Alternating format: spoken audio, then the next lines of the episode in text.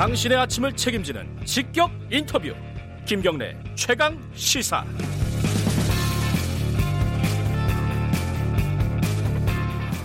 어제 굉장히 좀 어, 뭐랄까요 부럽다고 할까요?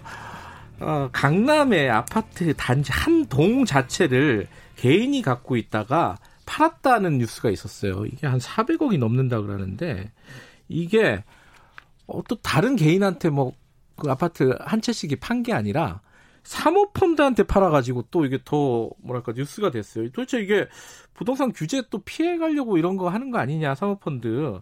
어 이거 좀 자세히 좀 여쭤볼게요. 이광수 미래에셋대우 수석연구위원 나와 계십니다. 안녕하세요. 예 안녕하십니까.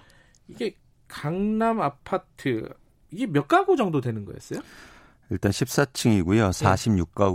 46가구였습니다. 그걸 한 사람이 다 갖고 있었다는 거예요? 야, 정확히 한 사람은 아니고요. 예. 일가라고 한 표현돼. 가족? 네, 음. 그렇습니다. 그거를 어 사모펀드가 매입을 했다고 이게 가능해요 법적으로는? 가능합니다. 어, 네. 펀드 형태로 어, 음. 주택을 아파트를 매입한 거죠. 음흠. 예. 그러면 사모펀드가 이거를 어 원래도 부동산에 투자하는 사모펀드가 있었다는 말이잖아요, 그죠? 그렇습니다. 예. 어, 부동산 펀드라는 종류 중에 이제 네. 사모 형태로 모집해서 네. 부동산에 투자했죠. 음. 그래서 근데 이제 좀 특이한 점은 어, 이렇게 아파트를 투자한 사모펀드, 부동산 펀드는 없었거든요. 아 부동산이래도 아파트는 아니어도 빌딩 같은 거였죠 그렇습니다. 주로. 수익형 부동산이나 아니면 예. 물류창고, 아 오피스 빌딩, 예, 예. 뭐 이런 게 줄이었는데 아파트는 처음이에요. 예, 아파트는 거의 처음입니다. 어, 뭔가 돈이 되니까 샀겠죠? 그렇죠. 사모펀드가 기본적으로 어떤 수익률을 예. 하고 수익성을 담보로 해서 구성되는 음. 형태이기 때문에 네. 당연히 돈이 되니까 산 음. 겁니다. 근데 잠깐 의아한 게 이게 지금 부동산 규제 막 하려고 하고 그 세금 같은 거 올린다 그러고 그런데 사모펀드가 이걸 아파트를 대량으로 구입을 했단 말이에요. 뭔가 이 이런 빠져나가는 그 세금이나 이런 부분에 혜택을 받는 부분이 있으니까 그런 거 아닌가라는 생각도 언뜻 드는데 맞나요? 일단 기본적으로 펀드를 매입 펀드를 통해서 부동산 특히 네. 거주하는 네. 거주용의 아파트를 매입하면 종부세라든가 양도세, 취득세의 일부 혜택이 있고요. 예. 그러니까 어디하고 비교하냐면 지금 최근에 예를 들어서 법인이라든가 다주택자, 임대사업자들한테 규제가 강화되고 있거든요. 예, 예. 그거에 비해서 펀드나 사모 형태로 매입하면 그러니까 혜택이 있는 거죠. 아 그래요. 네. 그러니까 뭐 지금 어, 임대사업자들 혜택을 줄이자 막 이래가지고 네. 얘기들이 막 나오고 있지 않습니까? 그렇습니다. 근데 이 사모펀드에서 만약에 구입을 하면은 그런 어떤 규제를 피해갈 수도 있겠다. 가능성이 있습니다. 아 그래요? 네. 그럼 뭐 서로 다 이렇게 이런 형태로 만들려고 하지 않겠어요? 그 그러겠죠. 왜냐하면 음. 그쪽의 규제가 이제 강화되면 일종의 예. 풍선처럼 풍선 효과처럼 어허. 이런 다른 형태의 투자를 통해서 일종의 강남 아파트를 사게 될 가능성이 있어 보입니다. 그러니까 어. 일례를 보여준 거고요. 그래요. 예. 근데 이게 이 기사가 나가고 나서 이 어, 사모펀드가 요 아파트를 매입을 하면서 새마을금고로부터 270억을 대출을 받았대요. 네. 근데 그게 또 기주, 뭐랄까 규제를 넘어선 대출이라 그래가지고 또 회수하겠다 막 이런 얘기가 좀 복잡하게 나가. 이건 왜 그런 거예요? 일반적으로 현재 지금 예를 들어서 서울에 아파트를 구입할 때 네. 대출 규제가 들어가죠. 그렇죠. 9억 원 이하, 이하인 경우에 LTV 40%가 음. 적용되고요. 9억 원이 초과되면 LTV 20%입니다. 네. 그런데 그걸 초과해서 대출을 받았어요. 예. 말씀하시는 것처럼 270억인데 제가 이 대출 한도를 규제 적용하니까 예. 어, 최대 160억 원이 대출이 안 돼, 대, 밖에 안 됩니다. 어, 한 110억을 오버한 거네요. 그죠? 그렇습니다. 어허. 그러니까 이 110억 원을 예를 들어서 개인이 이걸 산다면 네. 대출을 그만큼 못 받았을 텐데 네. 펀드 형태로 사다 보니까 대출이 가능했고요. 예. 근데 이제 기사들을 보니까 아 인테리어를 하려고 추가로 사업 대출을 받은 거다. 아.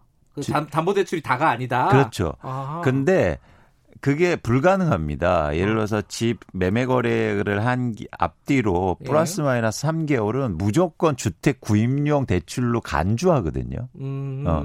뭐 예를 들어서 그러면 개인이 집 살 때 나 인테리어하게 추가 더 대출해 줘. 이러면 안 해주죠. 대출 규제가 음. 어 의미가 없잖아요. 네. 그런 차원에서는 좀 이게 논란의 여지가 있죠.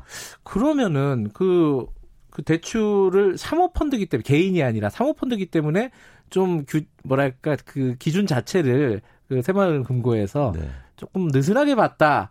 좀 그렇게 봐야 되나요? 일단 이, 이, 이 현상만 보면 음. 뭐 그렇게 해석할 수 있고요. 네. 근데 사모펀드는 당연히 이게 필요합니다. 왜냐하면 대출을 많이 할수록 예. 수익률이 올라가니까. 아하. 아, 일종의 레버리지 효과가 생기잖아요. 예. 그러니까 여러분이 집 살 때도 어, 일반적으로 대출을 많이 할수록 가격이 오르면 그 네. 그 효과가 더 커지니까. 그렇죠. 그러니까, 금리도 싸고. 또. 그렇죠. 예. 그래서 사모펀드가 대출을 최대한 많이 하려고 노력을 했을 음, 겁니다. 음, 음. 예. 어쨌든 그 사모펀드든 뭐든 그 대출 기준은 똑같이 적용된다. 일단은. 그렇습니다. 아, 그렇습니다. 그런데 여기 새마을금고에서는 그 기준을 어, 초과해가지고 대출했기 때문에 지금 회수하겠다라는 거고요. 그렇죠. 그리고 또 하나 뭐냐면 음. 이번에 정부가 추가적인 대책이 나오면서 음. 법인 형태의 그런 어떤 성격을 가지, 고 있으면 네. 집을 살 때 아예 대출이 이제 금지하거든요. 예. 그럼 그런 거에서도 피해 피해 간 거죠. 이건 법인 형태가 되는 거죠. 그렇죠. 그렇죠. 사모펀드는. 네. 예. 그런데 어찌 됐든 간에 어 그런 어떤 대출 기준이나 이런 건 동일하게 적용받는다 하더라도 음. 아까 마, 말씀하신 세제 혜택이라든가 뭐 이런 것 때문에 풍선 효과가 사모펀드 쪽으로 몰릴 수도 있다. 라는 우려가 있다면은 네. 뭔가 대책이 있어야 되는 거 아니에요? 그렇습니다. 그러니까 네. 뭐 대책이 나올 가능성이 있어 보이고요. 그래요? 근데 좀 근원적인 고민을 해봐야겠죠. 뭐냐면 이렇게 대상을 쫓아다니다 보면 네. 계속 새로운 형태의 투자가 나타날 거예요. 아, 네. 사모펀드를 또 규제하면은 네. 또 다른 풍선이 그렇죠. 또. 아. 임대사업자 규제하니까 임대사업자 말고 펀드가 나오고 법인 규제하니까 또 다른 형태 나오잖아요. 예. 그래서 뭐 근원적인 고민을 해야죠. 근원적인 고민을 어떻게 해야 되는 겁니까? 이런 투자로 주거용 주택을 사거나 아니면 부동산 시장에서 만약 음, 문제를 일으킨다고 생각한다면 네. 수익률을 낮출 수 있는 근원적으로 음. 어 예를 들어서 그게 누가 되든 음. 누가 되든 투자 목적으로 투기 목적으로 집을 살 때는 네. 수익률을 낮추겠다라는 네. 그런 세제라든가 아니면 규제나 대출 음. 규제 뭐 이런 것들이 나와줘야 된다는 거죠. 지금 뭐 예를 들어 보유세라든가 네. 이런 것들 을 높이는 게 다 그런 일환 아니겠어요? 그렇습니다. 네. 근데 그게 과연 이게 시중에서 유동성이 확대되고 금리가 내려간 만큼 충분하냐. 음흠. 그래서 충분하지 않으니까 이런 투자 형태들이 시장에 뛰어드는 거잖아요. 그래요. 그러니까 뭐냐면 이게 근원적으로 뭐냐면 돈이 되니까 나오는 거 아닙니까? 아, 그래서 돈이 안 되게 하는 만약 그게 정책적 목적이라면 네. 돈이 안 되기 돈이 안 되다 이 시장은 네. 그래서 넘어오지 마. 음흠. 누가 되든 네. 그런 어떤 정책이라든가 세제가 필요한 거죠. 음, 그러면은요. 음. 어, 이광수 연구위원께서는 만약에 집값을 잡으려면은 지금보다 더 강력한 세제라든가 이런 규제를 해야 된다고 보시는 거예요? 만약 집값 잡는 게 목적이라면 네. 사실은 거기에서 이 집을 투기나 투자 목적으로 사는 수익률을 현저하게 낮춰주면 네. 누가 투자 목적으로 집을 사겠습니까? 음. 아.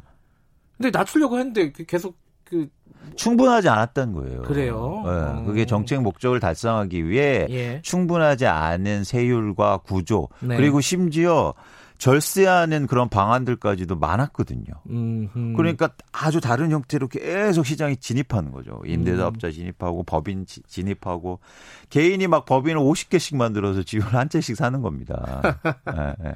그러니까 그런 이유가 네. 그걸 몰라서 그러는 걸까요? 그런 어떤 그 규제의 허점들이 많잖아요. 구멍들이 있는 거잖아요. 네, 네. 그 정부 당국에서 시장을 못 따라가는 건데 네. 몰라서 그러는 거예요. 뭐 왜 안 하는 거예요, 그러면? 어떻게 보세요? 그 저는 규제나 정책의 한계라고 보고 있는데요. 한계. 예, 음. 규제나 정책이 나오는 건 과거나 현재 일어나는 일을 규제하는 거잖아요. 그렇죠. 그래야 뭐 규제도 나오고 나오잖아요. 네. 근데 시장에서 이렇게 예를, 예를 들어서 이익 목적으로 움직이는 시장은 네. 다르게 변합니다. 음, 그러니까 음. 무슨 얘기냐 아주 쉽게 얘기하시면 말씀드리면 네. 오늘 이제 비가 내리고 있는데요. 네. 제가 내일도 비가 올 겁니다라고 예측을 했어요. 네. 근데 내일 비가 올지 해가 뜰지 영향을 안 미치잖아요. 아, 제가 예측한 거에. 그렇죠. 근데 예를 들어서 주식시장이나 투자 목적으로 변한 주택시장, 부동산 시장은 제가 정책을 만들거나 지금 제가 예측을 합니다. 예. 그건 내일 시장 변화에 영향을 미쳐요. 예. 왜냐하면 지금 참여하는 사람들이 그걸 보고 행동을 바꾸거든요. 음흠. 어. 근데 그동안의 정책이라든지 규제가 그냥 기상 예측하는 것처럼 해왔다는 거예요. 음흠. 어. 정해놓고 미래를. 네. 근데 규제가 나오면 민첩하게 사람들이 바뀌어나는 거죠. 이, 대표적인 형태가 이런 거 아닙니까? 근데 그 시장을 과연 정부가 이길 수 있느냐 뭐 이런 뭐 질문을 드릴 수도 있을 텐데 이길 수 있죠. 정책의 네. 방향성을 제대로 만들면 됩니다. 음. 그런 이기적이나 아니면 수익으로 움직이는 시장은 정책의 세 가지 특성을 갖고 있으면 돼요. 네. 첫 번째는 뭐냐면 예상치 못한 정책. 예. 두 번째는 뭐냐면 예상치 못한 시점. 예. 세 번째는 과거에 없던 정책. 음. 예를 들어서 미국의 주식시장을 보시면 코로나19 때문에 급락했잖아요. 근데 중앙은행이 이런 정책의 세 가지 특성을 통해서 갑자기 확 상승시키지 않습니까? 음, 그렇죠. 음. 정책이 시장을 움직일 수 있다는 거예요. 조금 더 고민해라 이런 말씀으로 들리네요 정부 당국은 아니 이, 네. 렇게 이기적으로 움직이는 시장의 속성을 아, 알아야 된다는 음, 거죠 공부 좀 열심히 하고 고민 좀 해라 지금으로 지금 같은 걸로는 안 된다 지금 왜냐하면 음. 수많은 방법들이 나올 겁니다 예. 네. 알겠습니다. 어, 더 재밌는 얘기가 많을 것 같은데 네. 다음에 한번 더 보시죠. 뭐. 예, 오늘 알겠습니다. 여기까지만 짧게 좀 듣겠습니다. 고맙습니다. 감사합니다. 감사합니다. 이광수 미래에셋대우 수석 연구위원이었습니다. 김경래 최강시사 오늘 여기까지 하죠. 저는 뉴스타파 기자 김경래였고요. 내일 아침 7시 20분에 다시 돌아오겠습니다.